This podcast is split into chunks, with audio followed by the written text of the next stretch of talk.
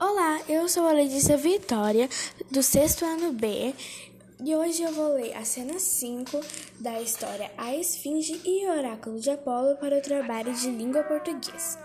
Os personagens da cena 5 são Emília e Pedrinho. Emília.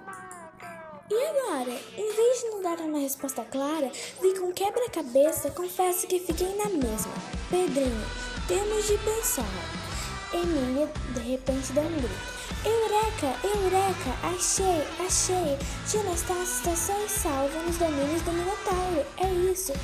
Pedrinho, por quê?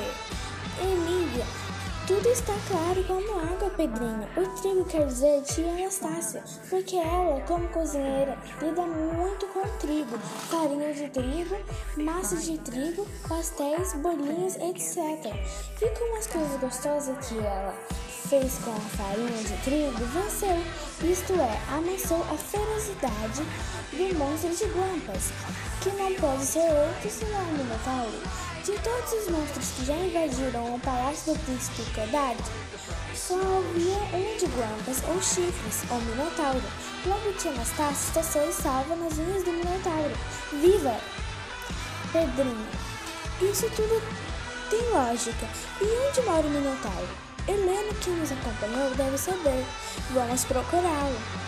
E essa foi a cena 5 da história A Esfinge e o Oráculo de Apolo, escrita por Monteiro Lobato.